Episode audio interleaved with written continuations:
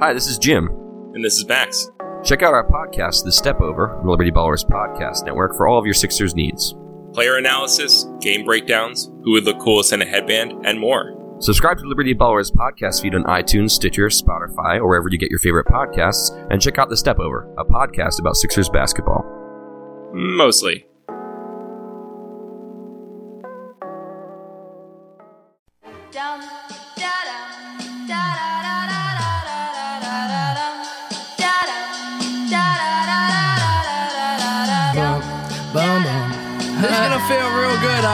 Most dope.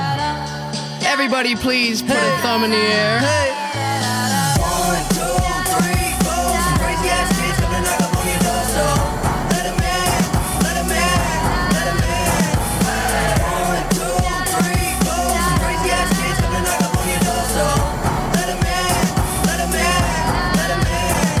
I feel like I'm Hey, everybody, how you doing? My money don't really Well, feel that's like good. I do. it from the Welcome to Broad Street Hockey Radio. That is right, BSH Radio.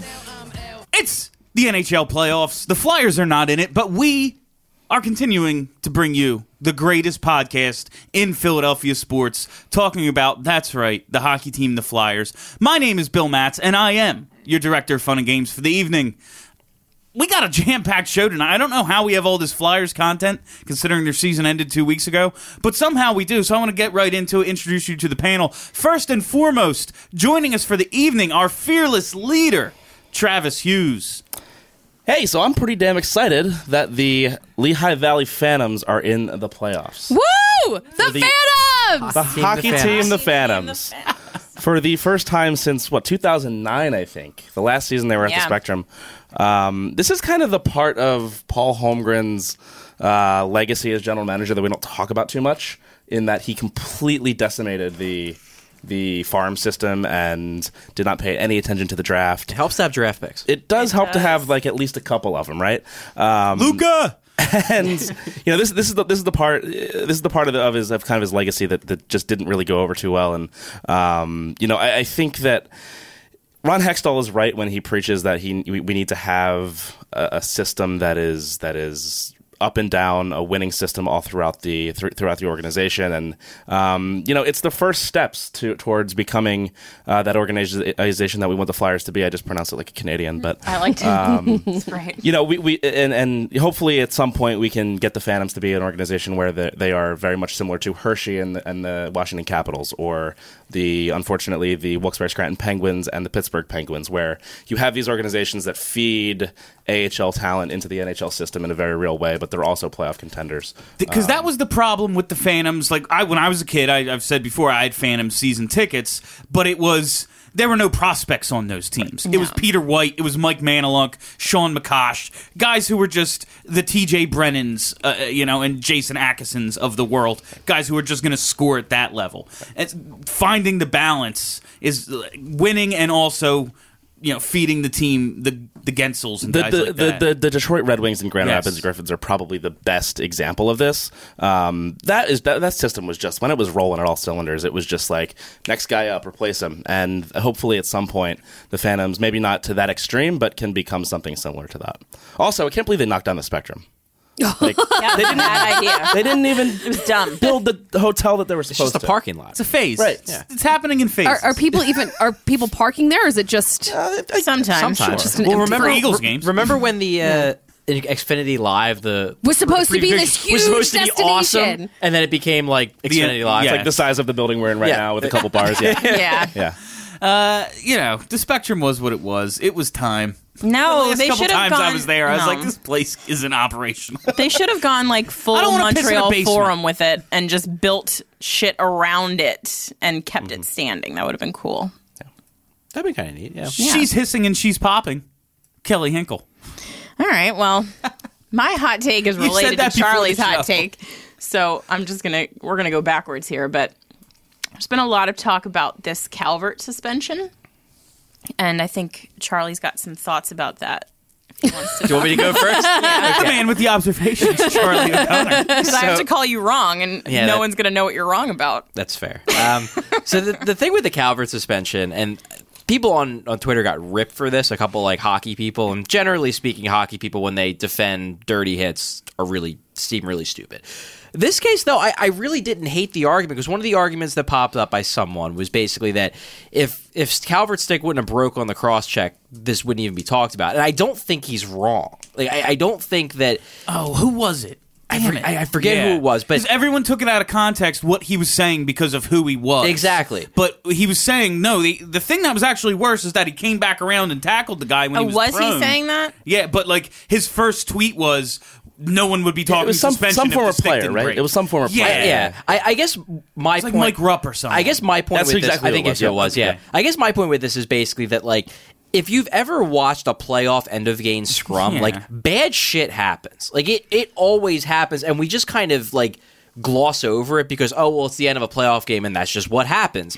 And what Calvert did was not good. And probably shouldn't be in the game. But the fact of the matter is, is that if the st- if that stick didn't break, what you end up with is he comes around from behind, hits him in hits him in the back of the arm, and then comes back and basically knocks him in the shoulder. Because I, I went back, and, I, well, I went back and watched the video, Yeah, and he didn't cross check him in the neck. he didn't cross check with neck, and then the second hit was not a headshot because I. Th- if you listen to this the suspension video, they specifically said they called it a body check. I think the angle just makes it look like he hit him in the head. Is that what it is? Not saying it was good, and it's fine if you want to suspend him. Like I didn't hate the suspension. I didn't think it was this like suspend him for the rest of the playoffs thing. Like this was just basically a post game insane playoff scrum thing gone really bad because the stick broke. That's just the way I looked at it. The I've NHL never- apparently agreed with you because they were they, they threw that Pierre LeBrun quote. He, Oh, Pierre oh, that LeBrun was totally- that was testing the waters. Yes, absolutely. Yeah. Pierre, Le- Pierre LeBrun comes out and says maybe they won't suspend him even.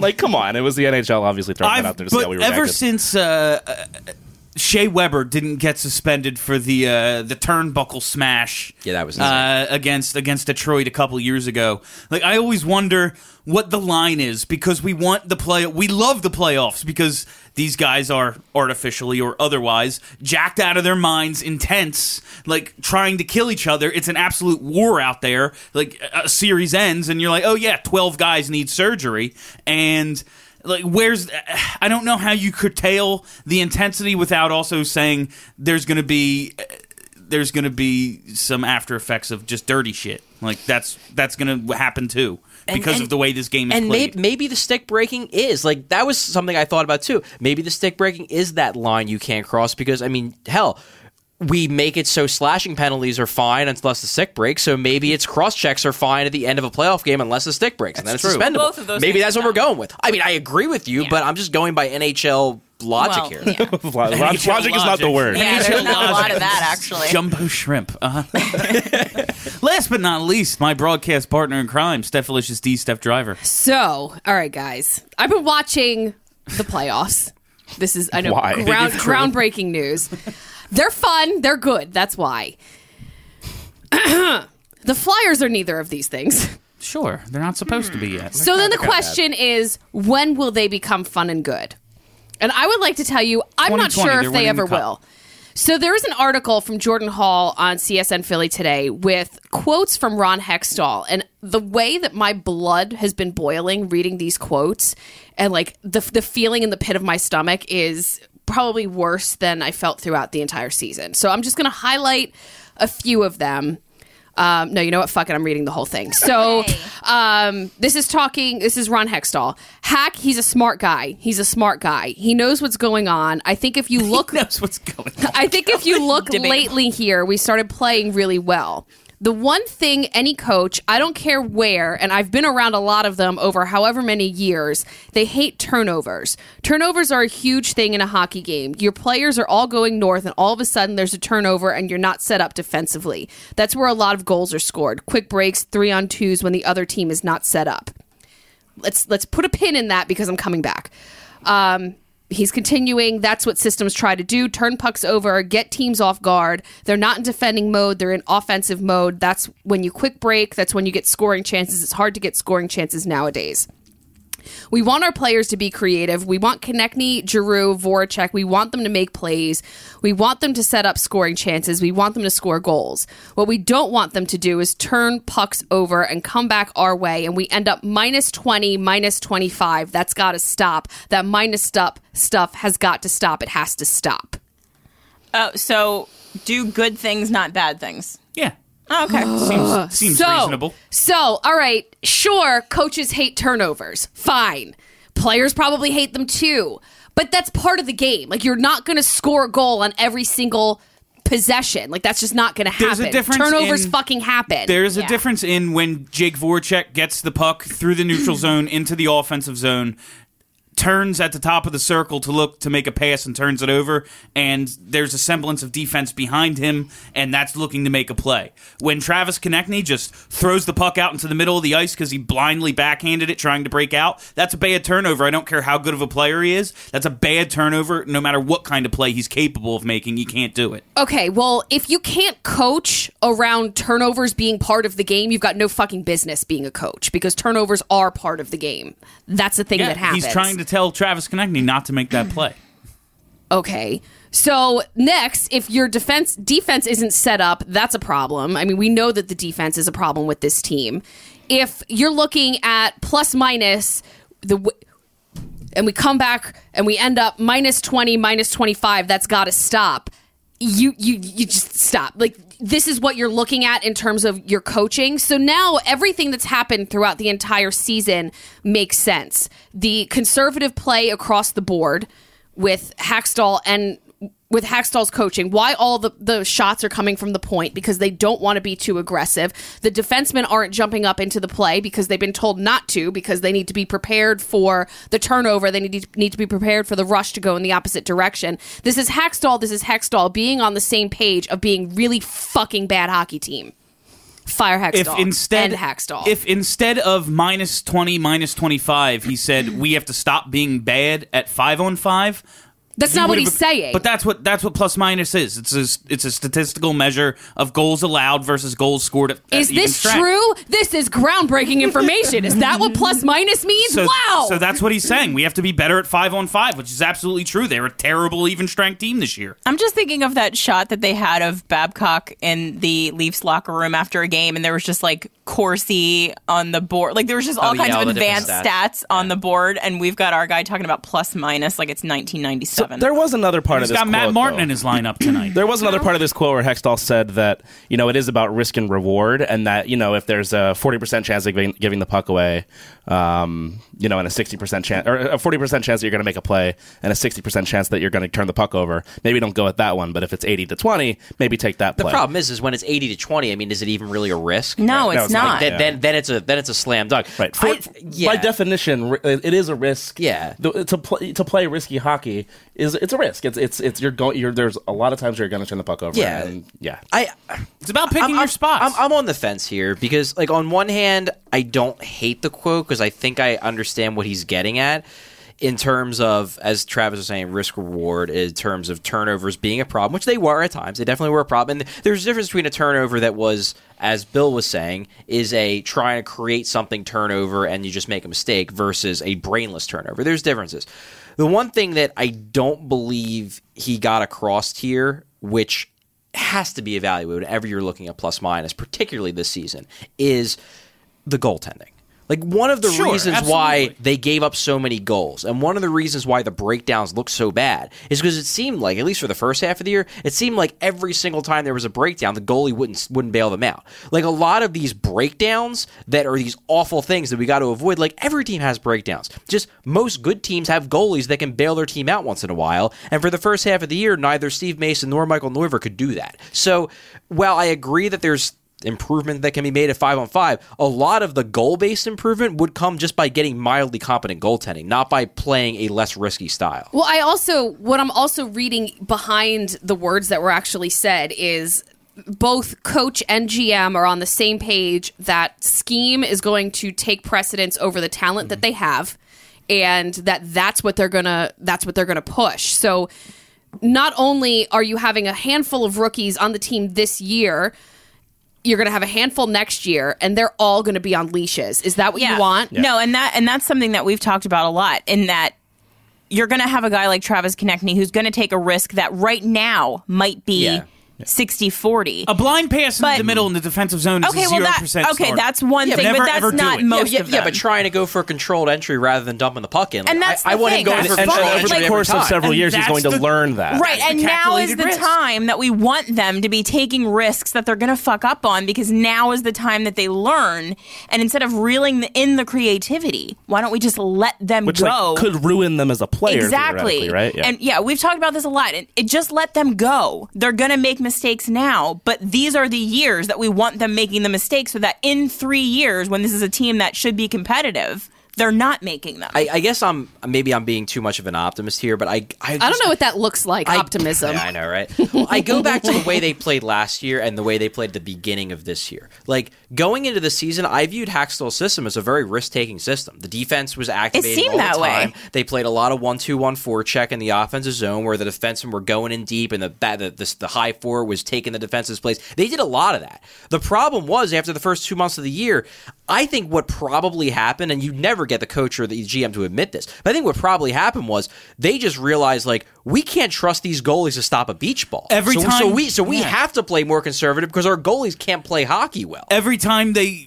there would be an odd man rush, even a two on two, there'd be a goal. So you couldn't play risk like risk reward So hockey que- because it was yeah. all risk, and if there was no reward, like you were losing. So my hope is that if you get half decent goaltending next year, they go back to the team that they were last season rather than well two seasons ago now, but. What the team they were when Ryan they Miller playoffs and at the beginning, all, dude. and at the beginning of this past year before they got boring. That's my hope, and it'll, we'll see how it plays out. But that's my hope. I want to take this time. Uh, go ahead. Now, this is just one of those stories on CSN, the one you're, you're referencing, refer, referencing here, Steph, that I just wish they would have just given us the transcript so we could see exactly Yeah, what was said. been- that'd been nice. You know, like Jordan Hall wrote a good story, but I just really Yeah. want to be able to see the full context of what they had No, to say. my here. issue is not at all with the article, and it's definitely not with Jordan Hall or CSN. It's a lot to do with the fucking words that Ron Hextall was saying. I And want this to. is Chip Kelly 2.0, and, and it's with, like, don't fuck with my team. I want to take this college. time to uh, endorse a rule that everyone else seems to hate. I love the puck over the glass. Oh my penalty. god! Oh boy, I love it. I hate that so much. Keep You- it would. in play. Do you do you remember? And you guys have to remember over during the Olympics, uh, where the wrestlers' coaches were um, protesting a penalty and they started stripping off all their clothes because they were so mad. No. that's what I want to do for puck over the glass. I'm so I hate every single puck. keep over the glass puck in play and everyone says oh no just treat it like an icing make it you can't change and you get the the offensive zone draw no if you want to ice it ice it you took the chance other than sending it up the middle you're like ah nah i'm just gonna flip it into the stands it's fine well sometimes it's an accident the boards are high enough that if it's an accident, you were trying to do it. You're trying to make it look like an accident. And I love when it happens. Both sides start going nuts, like, no, no, it was deflected, or no, no, that went out. I love the refs confer to decide. It's very dramatic. I just I am a huge fan of it. Keep the puck in play. I, I, I just don't know what benefit it, it brings to the game. This is one of those penalties where I think Delay like, a game. Keep it in play. we Let's can keep this al- moving. We can almost always play is the tell. best. We can almost always tell when it's when it's intent intentional and when it's not. The one time So I why dis- don't why don't let the referees have some discretion? There was with that? one time I wish the referees had discretion with it. It was uh, there was a situation. I think the Flyers were on a penalty kill. Oh, he took a slap shot? A draw got one back to Braden Coburn, and he just slapped it, and it ended up going into the netting behind the other goaltender, length of the ice, and they called the penalty. And it was Yeah. uh, that's a bit much. But when you're in the defensive zone and it goes out in the defensive zone, yeah, it's a penalty. Keep it in play. Let's keep this going. Continuous play is the best part of hockey. When you slow that down, I want you in the box. Yeah, but if they ice it, it's not going to be continuous anyway. If if, if he Yeah, chooses- that's their decision to Yeah, not but- be able to change. So my point is, is that like, what's the difference aside from? I guess the only positive of the of this penalty is that you get more power plays, which mean more goals. Yep. But I would say rather than have this penalty, why don't you actually call obstruction penalties and get more power plays that way? That's That'd be uh, nice. That's actually a that's actually a great segue to a segment I want to do way later, Charlie. So thanks a lot for that. So Jumping all the way down the list, Charlie. Hold that. Uh, uh, Steph, you have so much text here. I, okay, there we go. Well, no, we're done. I, I need. I lost. to I, scroll lost my so shit far. about about these quotes. I had to scroll so far just to find the first Sorry. topic of the night. Sorry. Uh, so I want to get into the playoffs a bit here. Uh, I just want to talk about. I'm, I'm sorry. Did you say playoffs? You can't hear this on Facebook Live, but we have a new song. can they hear us on Facebook Live? They can. Yeah. Okay, yeah, because they can actually hear me talking right now. This is even worse. Score a goal, the Phantoms. Hey, we got one playoff team. We got to enjoy it. Well, if you're a Leafs fan, you have two. Oh, shut up, Kelly. They're tied, by the way. They came back. Yep. Wow. This is such a fun series. when they win the game, their names are Bill and Kelly and Steph and Charlie. They all Travis. love hockey. And Travis. Thank you, Bill. Specifically, the Phantoms. hockey team, the Phantoms, win all of the games, and then the Calder Cup. The Phantoms are a team. They play a sport called hockey. We're gonna talk about the hockey team known as the Phantom. The Phantoms are a team. Oh they play a sport called hockey. We're gonna talk about. Bell slows down even more at the end. Well, if you're still listening, thanks. I wouldn't be, uh, but thanks for thanks Oh, we for hanging thought you with us. loved the remix. God, oh my God. The, the one we end the show with is great. Okay. That one's trash. uh, I want to talk about the uh, the NHL playoffs for a bit because I don't care about minor league sports. Uh, Lovely. uh, just uh, like the most captivating series, biggest disappointments. Uh, I'm I'm just basically proposing a talk about question to you guys. the best question ever asked to a player or coach. Well, no, so by I- the way, but that, that should be outlawed in terms of asking the player's or coach to talk about. No. I, I thought that until I heard Panach's is Jordan Weal invested in the Flyers question. Uh, yeah, but uh, just uh, basic takeaways from the playoffs so far. Kelly just said something's going on in that series. They just tied it up. Oh yeah, they did. It was three to one Washington, and now it's Oh, it's And now three it's to three. Three all, Three. right? And. I and I was gonna say, I mean, I'm Leafs are actually surprised. tied. Second even intermission. in the even in game one where the where the Leafs lost, I'm surprised with how they're hanging with the Capitals. They are I mean, taking it to them. everybody kind of expected Washington to really to really handle them, but it's been the it's been the total opposite. You know who didn't expect that? I mean, not Me and total Steph. opposite, but Leafs fans. I- I mean, we didn't I- expect it at all. That's- that's- that's your cross to strongly, bear. I'm strongly rooting against the Leafs, but I expected this to be a close series. And Oh. well, well Did I mean, they took they took the first two games to overtime. Like I don't know, did Yeah. did we all expect that? Because Nope. I mean, no. I mean, it was two nothing five minutes into the series, so Toronto for Toronto, Yeah. which Yeah. is shocking. and. Auston Matthews just scored his first goal tonight, so I think that they're probably my most surprising.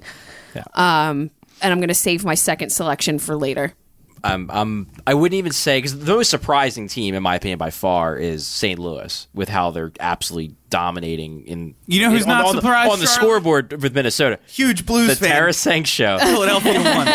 but I, I'm not going to even come close to saying that the Blues are outplaying the Wild in that series because they're not. It's purely the Jake Allen show. He's been incredible, and it's amazing because of how bad he was the first half of this year that he's turned it around and now has looked really, really good. He's the main reason why they're up 3-0 in that series. I'm pretty surprised that the Ottawa Boston series hasn't been the most boring series of hockey ever in the history of mankind. It's actually been not that terrible. I think I've watched like seven combined minutes of that series. It's mostly Karlsson that's making it great, but it's it's. I mean, I I, watched so a game for and him. I know he's just trapped. but what's what's Boston's uh, combined plus minus in those seven minutes? What? 69 probably. there you go. What? uh, This is a, just a huge issue I have with the NHL. Four games tonight. Why do two start at seven? I know it's It's Yeah, it's stupid. dumb. it's so seven and seven stupid. thirty. This isn't hard. no. This isn't hard. The other night, I think there were three games all at intermission at the same time. yeah, which because is like they all. how? I think they all started at Yeah. the same time. Like this is Why dumb. can't you figure this out? That's Why dumb. is this the hardest? Especially in the in the playoffs, I'm going to be channel surfing, Yeah. and then I want to watch the third periods of every game. Mm-hmm. And if all your third periods are on at the same time, I'm absolutely going to pick the wrong one. and I want to be saved from myself. Stagger the start times. If they were it's really- not friggin' hard. If they were really smart, they'd start them 45 minutes apart from each other because a period is about 45 minutes long in real time. So just it's not that really that difficult. No, but the not at NHL is clearly incapable of handling this. So, uh, who do we think has looked the best so far in uh, uh, of the what eight series? the Steph? Edmonton Connor McDavid's?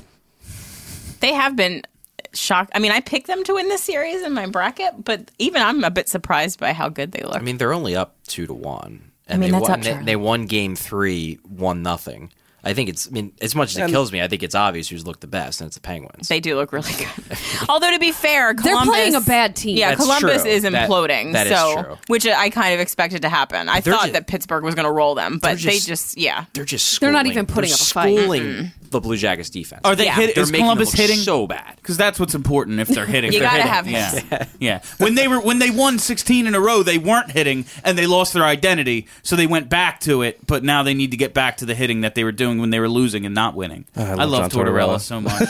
You could also How make- the hell did he win a cup? He's a friggin' because moron. he was actually Oh, a- was ahead, he was ahead of his time back then. That was pre-lockout. Yeah, he just had an awesome team, is what it was. Yeah. You could also make a case for Nashville. I mean, they haven't allowed the Blackhawks, who, according to some people, were like the favorite, to score even one goal. I mean, I, And, and according to our Have you theme heard what their song, playoff slogan is? according to our theme song, you have to score a goal to win the game. That's true. Is this true? Nashville's the most surprising to me because they're beating the Blackhawks pretty handily. And Blackhawks haven't scored. Pekka Rinne. Oh, pickle. There you go. I was wanted to leave the opening for you to do it. Pekka too Rinne's looking yeah. great. Uh, uh, like I said, my bandwagon team will be the winner of Chicago or Nashville. I of course said I expect Chicago to win, but uh, hey, I'm down with Smashville. I have Chicago as my biggest disappointment, and I love it. I love, I love every moment of Chicago having not scored a goal and losing everything. This Yeah, it feels warm- good, right? warms my cold dead soul. Yeah, I mean, I know that the Wild were skidding heading into the playoffs, but I kind of expected that they would figure out that they're not a terrible hockey team, but they've seemed to not have done that, and that's a bit disappointing to me. I expect the Wild to bounce back, tie the series, and then of course lose Losing in game seven. Game Yeah. seven. You do know who their coach is, right? I mean, this this this is obvious. I the reason why I can't like the Wild are the obvious ones because they were uh, maybe not a popular pick to win the cup, but they were definitely one of the you know at least one of the four or five or six maybe top picks. The reason why I can't really call them a disappointment is because like they have dominated the series from every metric except goals, and it's purely a goal a goalie thing. Like Dubnyk is not playing that well, and Allen's playing awesome, and like that happens sometimes in the playoffs. Like sometimes you just run into a hot goalie, and yeah, it's disappointing and it sucks, but like that happens. Sometimes Brian Boucher and Michael Leighton carry you to the Stanley Cup Finals. Yeah, who I mean, knew? And then they and then- they and then they, rip completely your lose it. heart out. right. Mm, should have kept Bushin, in in my opinion. I have a lot of thoughts about that Should have series to this kept. day. Well, you know, should have kept hurt. him in. They just kept alternating injuries. Is what happened. Terrible, terrible. I mean, I think you, I think you can make a case the Capitals are the most disappointing because they are not separating themselves from the Maple Leafs. Yeah. The Well, Leafs, especially this early, and all the pressure. Even uh, you know, Toronto is the fishbowl of the hockey world, but all the pressure in the world is on the Caps.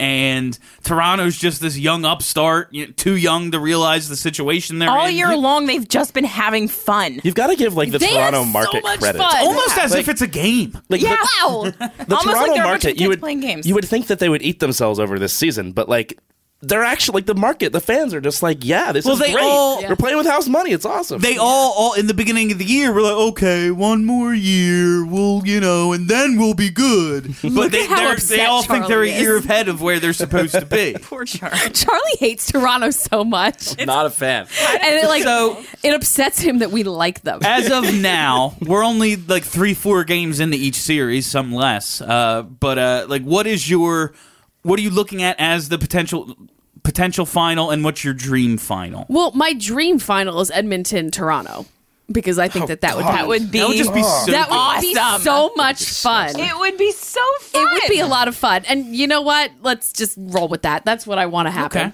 I wouldn't hate that one bit. I mean, it's not what I think will happen, but that's what I want. gentlemen.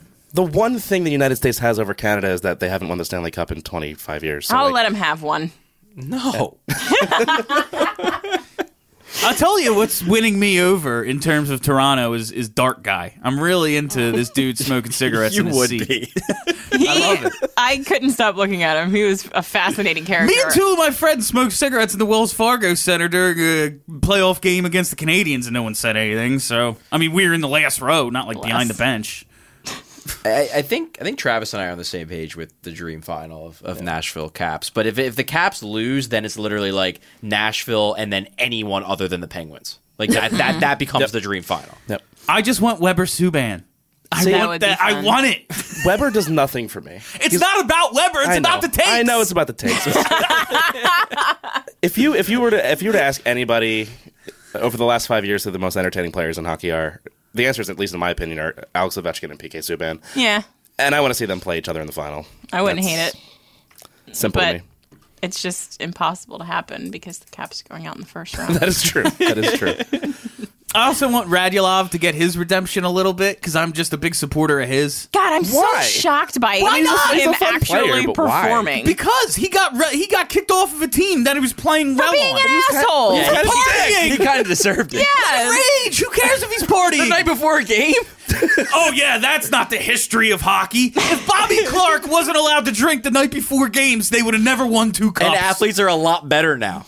friggin' Bernie Parent sitting there, probably shit faced in net, pitching shutouts. Yes, and athletes are a lot better now. So Maybe he can't do that and maybe still be maybe good. not. He was playing well. It was the rest of the team. He, he, they kicked him off the team, and they came out and shit the bed. I love Radulov. Oh boy. I, he's my favorite player in the Habs. He's the only thing I like about the Habs.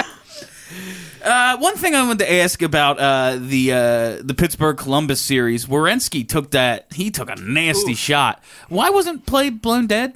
I know the letter of the law, but I've also seen it when a play is in imminent distress, i.e., bleeding from the face, play gets blown dead. I.e., he has a facial fracture. Yeah, I'm not and, and continue How did they to let him play. play and then say he's done? Yeah. to, to be fair, um, it didn't. If, if you rewatch it, it doesn't necessarily look like. Yeah, he I was gonna like- say. he got up pretty quickly, and I guess it was because he didn't realize that, or he realized that they weren't going to whistle it dead. But he wasn't like writhing in pain or anything. He just kind of was down on the ice. yeah, I don't think that in bleeding. real time the refs would have known Right. how bad it was. And the rule book does say that the, the, the, the injured player's team has to have possession of the puck. So I've seen it Pittsburgh clearly had the puck. I've whole seen time. it enforced the other way when the injury is serious. I remember when Patrick Thoresen took the shot to the balls. they said if he had been hit in the face, we would have blown it dead, but Right. he wasn't bleeding on the ice. I mean, if so- he had stayed down or like done that thing, like s- you know, knelt up or something, and you could see the blood, I'm sure they would have blown it dead. But it just didn't look in real time like it was quite as bad as it turned out to be. I don't know if there's Rookie a, mistake should have solved yeah, it. Kid. I, I just don't know if there's a good solution to this because the logical thing is like, yeah, they should have blown play dead. The guy's gushing blood out of his face, but then you run into like the moral hazard of the whole thing is, you know, if there's ever a cycle and a guy takes a block shot and he just lays on the ice and pretends that he's hurt, does that long cycle just end because they have to blow the play dead because the guy's faking injury? I mean, that's the issue you run into, and and that's, why, if he's bleeding from the face is my that's my that's my indicator. so what? The ref should just go over and look and see if he's bleeding. Like, is that? yeah, I don't. It wasn't four of terribly them on the obvious if ice, he was yeah. bleeding. yeah, Not I at mean, first. Only yeah. a bunch of officials It's on the tough. ice. One of them can probably see if I there's mean, if there's blood. if there's blood on the ice, they should probably blow Fair. play dead. but it's hockey, so you know, let him play. He's I out for the love year. how- That's So what? What, what, That do we, was- what is what do he's we a call fun this? Like the it's NHL '93 rule? If there's blood on the ice, you blow it dead. I just, I, I'm, I'm blown away more that they let him finish that game, and then they were like, "Oh yeah, he's done for the year." It was well, a little well, he didn't finish the game. He he he came. He played. He kept playing, and then he got to a point where he couldn't see out of Yeah, the yeah, eye, well. so they had to take him God, out. is that what Cut happened? Yeah. Yeah, and then that's when he came out. Oh my god. Uh, one more thing before we get to the uh, exit interview stuff. Kelly, last week uh, in your opening take, we did the whole the problem isn't the core and it's not necessarily the coach, it's kind of everyone else Yeah. thing. And when you look at when you look at say what the Leafs are doing with an excellent fourth line and how that's a matchup issue, and uh, like how Zack Kassian is making a ton of noise uh, for Edmonton, you you start to wonder like it starts to lend credence to what we were saying in that it's more about your depth because everyone's top end talent is this you know everyone's got the good top end talent that's why you're in the playoffs and it's more about everyone else Yep.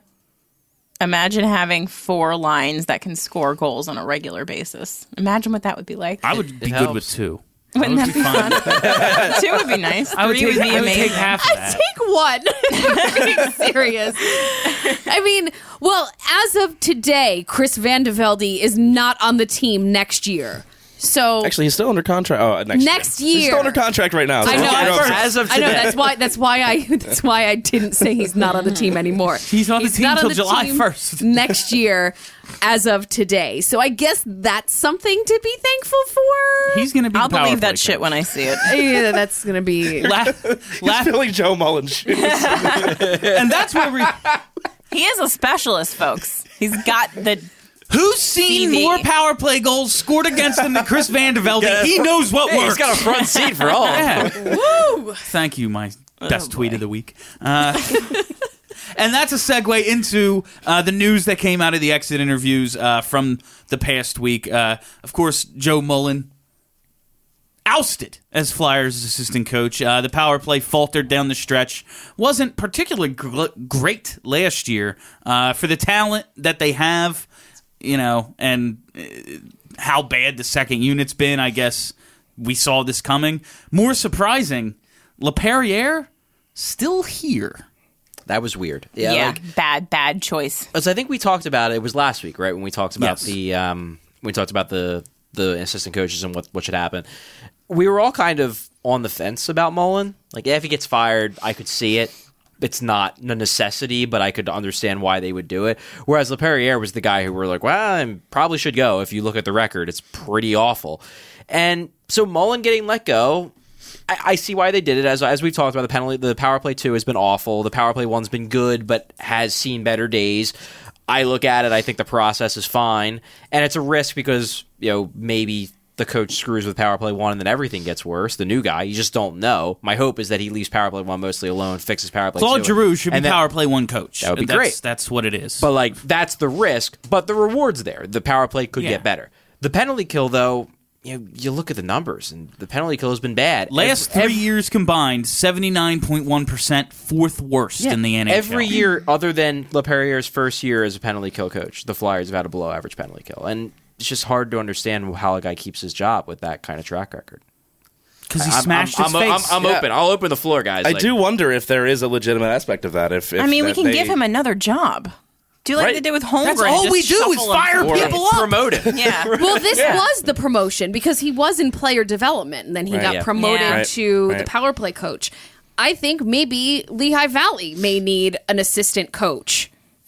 Maybe. Yeah, go up there and fuck. Because I want that Riley would be a Cote pro- They had- 101 points this year. I don't know if they need anything changed. I know, they really don't. I, don't want know. I'm Riley trying- I'm Cote up trying to here think yesterday. of- I love. Riley I'm trying to think of Cote. something that would be a promotion for Lappy that is not on the Flyers. Just I give him a wonder- job like director of player operations, Director of Heart.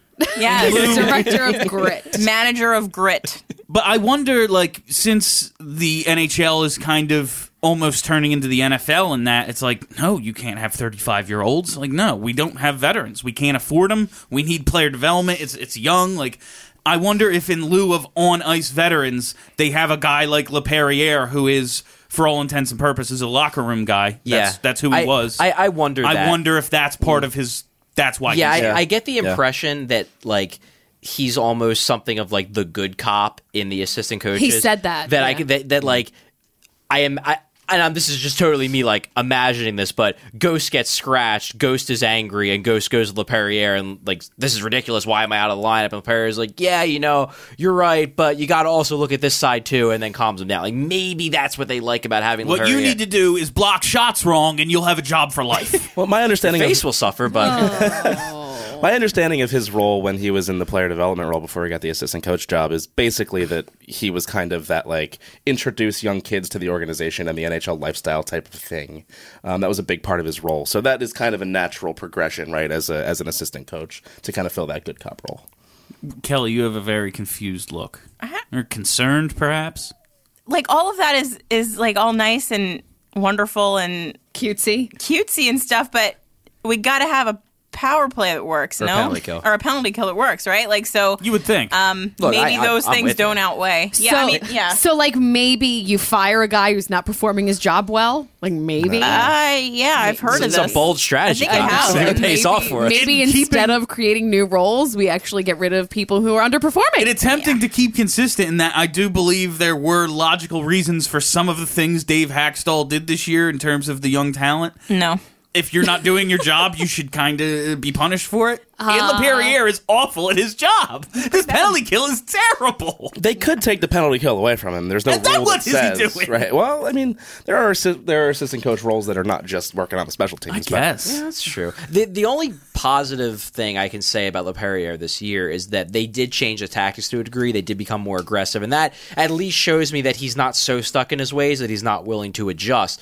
The problem was that they still use Bellemare and VandeVelde as their top two penalty killers, and like I just don't know if like I don't know if Bellemare will ever not be the top penalty killer under Laperriere because uh, my guess is that Laperriere just sees so much of himself, himself in Bellemare. That, that's my That's guess. That's an insult to Laperriere. If he thinks, if he thinks he's not. Laperriere scored goals every now and then. one of one of my biggest problems with this season and with Dave Hakstol and let's just say the whole coaching staff is that they've made me hate Bellemare. And I really love Pierre Edward Bellemare as a person, as a story, as as the guy who came up as a rookie at 30 years old from France of all places. Like, I don't know, Lloyd. The French are assholes. I have been to Paris and I fucking hate it, but like I really love his story, but I hate him on my team right now.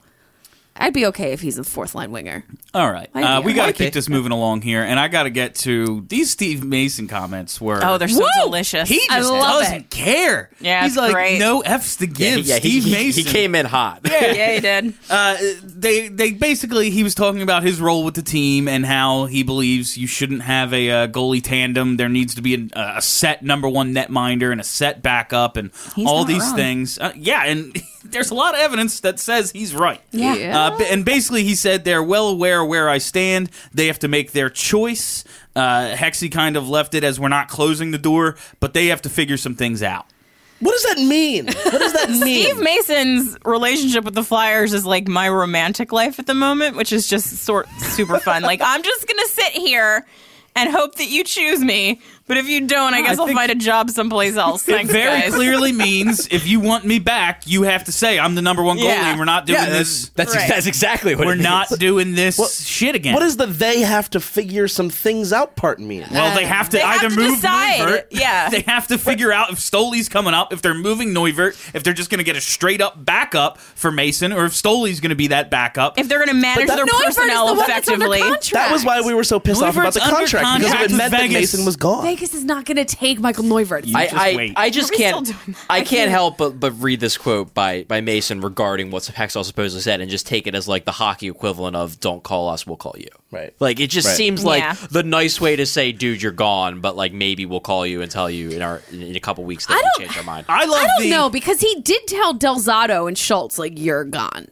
True, that, that's a good point. And and he didn't do that with Mason. So maybe they are trying to see what happens in the expansion draft. and or maybe they're they're still evaluating the goalies that are going to be free agents. Maybe they're looking at Also those guys that. to see if okay, well, if we if we do our scouting and we decide, hey, we really don't like any of these guys, then maybe we'll come back to Mason. I think or also. hold on, let's go crazy all in. If we're if we're going all in on crazy, they just called up Carter Hart from Lehigh Valley. Maybe they're looking to see what happens during. And here during comes the, Kurt playoffs. conspiracy theory. Like let's maybe that's what they're waiting to Maybe see they what Carter Hart can do in the playoffs. Maybe they told Mace, you think you're a clear cut number one goalie, go get a number one contract. If not, we like working with you. We like you as a 1A guy. Maybe after they signed Neuvirth and then he shit the bed, they were like, "Oh no!" But I really love I just really thing." love I really love the the Mason quote.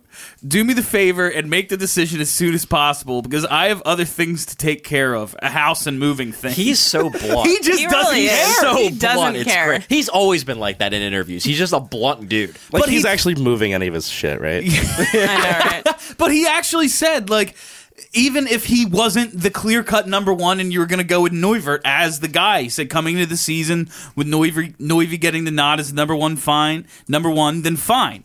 You just need to have, for both of our sakes, you need to have defined roles. And the the examples he gives are true. He says like St. Louis fixed their situation because that goalie tandem just wasn't working. And you look at Dallas, how they went with the tandem and got the worst goaltending in hockey. And it's not that he's saying anything that's untrue. No, a lot of times you have to pick a guy and let him work through his shitty play until he gets hot because that's typically what seems to happen with Tampa goalies. was his other. Tampa was his mm-hmm. other example. Like, Yeah, when they you were just, just- like Vasilevskiy's our guy, and we're getting rid of Bishop. when you go back and forth, you don't give anyone an opportunity to find their game and get hot, and then you just end up with two mediocre goalies that you're switching back and forth between for an entire season, and it's not fun. And I, I think that it, it's important to point out that Neuvirth agreed with Mason. So Mason was saying all this stuff, but Neuvirth was just like, yeah, no, he's right. yeah. Yeah, he was he was much more diplomatic about it, probably because he Because he's on actually contract next year. he didn't really disagree though. But I, was uh, uh go No, I, I do wonder where Ron Hextall actually stands on this. Um, he was a goalie, and I think for his entire career, basically, I kind of went back and looked, and there were like one or two years where he wasn't the clear starter, but the rest of his career, he was basically the clear starter. Um, so he never really had to deal with this as a as a as a goalie. I know himself. the ni- I don't remember the '97 playoffs well, but I remember Garth Snow playing No, it was some that was a games. timeshare. Yeah. Yeah. it was like Hextall and Snow went back and forth. You know what? It's so think hard. No, well, I think the that season, division. I think I think Hextall still wound up playing like 50. playing more. Yeah, it's just the way I look at it is I don't think it's a hard fast rule like the way Mason's saying it because let's be like let's be honest with ourselves here. Mason's biased. Like of course he's going to say I think there should be a number one goalie. Because hint hint that should be me because I want to play more games. Like he has an agenda here that we need to take into account, and I'm sure that there are some goalies that are okay with being in a tandem. What's clear though is that he's not one of them. Are So- there any so- tandems that work though? Because I can't think of any. I mean, I'm sure there have been. I can't rattle them off off the top of my head, but I'm sure there are some goalies who it doesn't bother them. Hmm. Goalies are weird. They are the weirdest people. So you just have to if, if you're going to work with a goalie and you're going to sign a goalie, you have to understand what his mentality is and what he can deal with and what he can't deal with. And what's obvious here is that Steve Mason cannot deal with being in a tandem where he is not either the clear number 1 or the clear number 2 because if he if he's in that situation, he's going to lose his mind. And the Flyers need to recognize that if they want to bring Mason back, that he's got to be in that situation. He can't be in a tandem, or else this is going to happen again. And that may be one of the reasons why they want to let him go because they want to use a tandem, and he's not willing to do it. They I could was- also be playing hard here and saying that, you know, thinking that maybe he might not get a job in free agency. Yeah, Yeah, You know? Yeah. I was uh, to support what Mason was saying, though. I, I was reading an article in the Hockey News, and it was basically the winning formula of the Penguins, Blackhawks, and Kings because they've won seven of the last eight cups, and like in a league that's all about parity, that's pretty impressive. Uh, and there, there's a quote from Bill Ranford, who's John Quick's uh, goalie coach, and he also won the Conn Smythe in what? Ni- yeah, 1990. So he's he's got a he's got a pretty good handle on this stuff. And uh, basically, he just said the exact same thing. If you're second guessing who you're playing in goal, your team starts second guessing it, and that's where the problem is. And you need to go with a guy and run with him, leave and, live and die by the sword. He's your guy, and is either going to win it for you or not. And then there's some stats that back it up. All seven of those teams had one goalie win at least 13 of the 16 games it takes to win a cup. And every winner except one since 1991, I think, has been uh, one goalie wins 13 of 16 at least.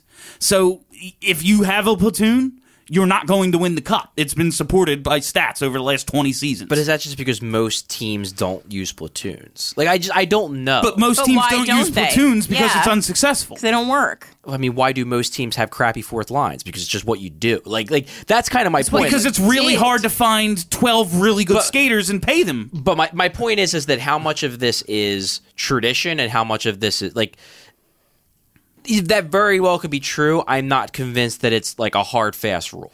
There might, there might be 25 teams in the league that have good enough goalies who they where they separate themselves. Yeah. I would argue that Philadelphia is one of those teams last year, but Oh, yeah, I don't not. think you need a super. I don't think you need Carey Price or Hen- Henrik Lundqvist to win a cup because those two have never won any.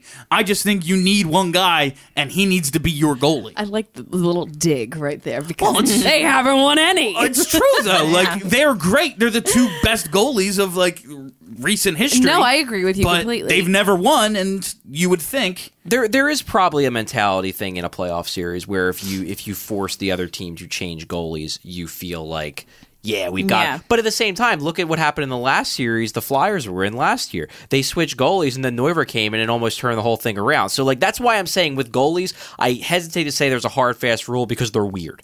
Because hmm. they're weird, and there isn't. I don't think there's a formula with goalies. Some of these teams that won, you know, that won with one guy, he wasn't the guy to start the year. He just happened to have a great year and took over. Like goalies are strange, and I think the way the Flyers would look at it is let's let's have two good guys, and hopefully one guy separates himself and becomes the number one. The problem this year that Mason neglects to point out, which again, understandable, he's got an agenda, is the fact that I think the Flyers wanted there to be a number one. It's just neither of the guys were playing that well, so they couldn't give it Dave to him. Until the last 20 wanted games of the there. season. Dave Hakstol wanted there to be a number one, and his name was Michael Neuvirth. True. she tried so hard to True. make Which, happen. which, which was them leaning too hard into what happened in that playoff series last year. Because Yeah. Mason was the reason they got to the playoffs, Yeah. and then Neu- Nuvi comes in and he plays great. And then in one of the wor- one of the one of the worst defenses in the league ran into the Capitals, and whatever happened happened. Uh, the other the other thing that came out of the exit interviews was uh, Gostisbehere's comments, which were I don't know how to take them because I only read them and I didn't hear the tone. But he said it's pretty cliche, but I just said I'm going to go out there and have fun. I'm going to go make plays, and I don't care if I get yelled at. I'm going to play my game and make my plays. People can look at it as risky, but most of the time it works out for me. before Charlie says what I know Charlie's going to say, I think that if you look at this quote directly next to the quotes from earlier from Ron Hextall about risk and how they're trying to eliminate risky plays and he wants them to be creative but not risky. That's really interesting. I, I and even if it was said jokingly, I mean, having one of your star players say, "I don't care if I get yelled at," kind of says a lot. And I think it says a lot not only because he's saying it, but also because he's saying it. Because you're not going to have Shayne Gostisbehere saying this about the coach and about the system if he didn't know that the team leadership, Claude Giroux, and the rest of them were behind him. Yeah, it made me happy to read that quote because I was like, all right, good. He knows how he's supposed to play this game. Right. And he wants to do it that way. And Yeah. that's good because I was afraid that he was getting it beaten out of him. No, that that makes me happy. I just from what and I, I did not make it to the Gostisbehere interview, but I, I talked to people who who did because I got there late. Um, it was he was basically laughing when he said it. He was he was essentially saying it basically jokingly. And it doesn't make any sense for him to take shots at the coaching staff when he's about to negotiate a contract in a month. So like Or does it? yeah, go ahead, free me. I'll go get but he- seven mil on the open market yeah, but, today. Yeah, but he's an RFA, so he has absolutely no leverage Right. whatsoever. The way I look at it is, could it have been sending something of a message? You know, maybe. And, and the, the the furthest I'll be willing to go is that maybe they were having these these butting heads conversations early in the year and this is kind of like joking about like something that used to be a point of contention and now isn't anymore that's possible but the thing with Gostisbehere, and look, I love the guy. I love watching him play. But he- the plays that he makes sometimes, they are plays where you're like, oh no, oh no, oh. oh, Okay, that that's good. Like, like, like you have that split second of like, oh my god, he's actually going to try that, and you're freaking out, and then you realize it worked. But sometimes those plays where you're like, oh my god, what's he doing? Then turn into a turnover right in front of the net. Like, so yeah, he's going to be a guy who some coaches, especially the particularly risk averse ones, are going to be scared to death of. But I do think the organization as a whole recognizes that he needs to take risks to succeed. I, I do believe. If I was Nashville, I'd absolutely offer Sheedham. They got over 17 million cap I was actually- space oh my summer. God, I was thinking I'd that like, last "Ha, night." ha, ha." revenge, revenge. I, I was thinking exactly that last night. Was was Lavi the coach when Ghost was drafted? Yes, because they traded for 2012. Stieg for that It was draft 2012. pick. Yep. That's I mean, all. I don't think the coach has, has much to do with the players drafted in the third round, but I'm just saying.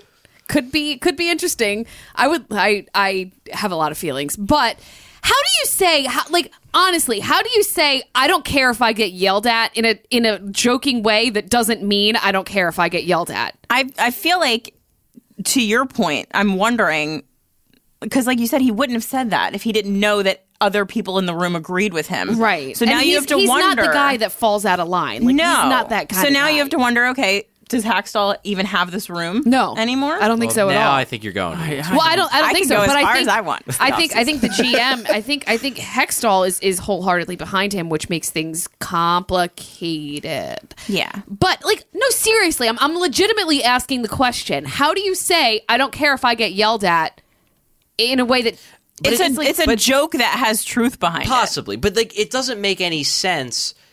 The the theory that Ghost is getting the the creativity knocked out of him doesn't make any sense. It doesn't pass. You see the- that 360? It, it doesn't pass the smell test. When at the end of the year he was bringing it all back. Well, because he stopped caring. Well, but they were praising him for it. Like if the organization doesn't want him to be risky, why would they praise him for the way he played at the end of the that's- year when Do he we, was are, we, are risky? we are we reading into these quotes too much? Do we And really I- know that he's out? He's being outspoken against the coach. I mean, 'Cause I don't. I mean, I don't- we don't know that. well, how, he- how do you read them?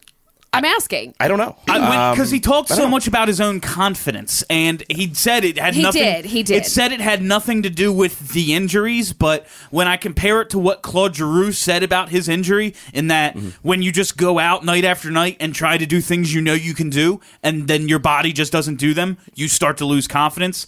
While Ghost isn't going to blame it on the injuries, I have to believe that was at least part of it. Oh, for sure. When he says here, I don't care if I get yelled at, he could be talking about Dave Hakstol just as easily as he's talking about Don Cherry or us Yeah, for that well, matter. that's Yeah, or the fans. Yeah. I mean, they were like, we're all on board with Ghost, but they were go on Philly.com's comment section, and there's a, to- do that. there's a No, I won't. totally Don't do that. I different feeling about I Shane was- I was going through some old stuff today and came across the time to move Gostisbehere to wing uh, from Sam Oh, Donnell. that was, that was a God, thing. I yes. forgot about that. the Sam Donnellan time to move him to wing Oh, article, jeez. and that just really tickled People me. who don't know about hockey should not write about hockey. Yeah, I mean, I move. I in my NHL franchise, I always move Couturier to the blue line, so I get it. You know? it makes sense. You know. In, in, the, in the video game world. Yes, exactly, Steph. That's the joke. Uh, well, thanks. All right. So Hextall also said some things. We got about five minutes to get through this. He talked about the goalie plan, and the, the most interesting quote was, "I uh, I don't have a lot of interest in getting into a long, drawn out deal with a goaltender." Thank he can probably say that about anyone not named Dale Weise. He doesn't have interest in getting into a long, drawn out deal. Ouch. Four years. Four years Hey, of Dale three more. Weise. I just. Him and Andrew. MacDonald, go on, same time. to, to me, the, the good. Oh my god! Oh my Yeah, god! yeah. To me, the good news with that. We're having for a party me, that off for me season. at We're, least, we're going to set it up now. for me at least is that like I can't imagine they get Ben Bishop Yeah, without giving him thank a God. big deal. And he's Yeah. like he's the one goalie on the market who should probably get four or five years. Right. So if they're not willing to give out a long term deal, they're probably not going to get him, which I think is a good thing. It is a good Yeah, thing. very good.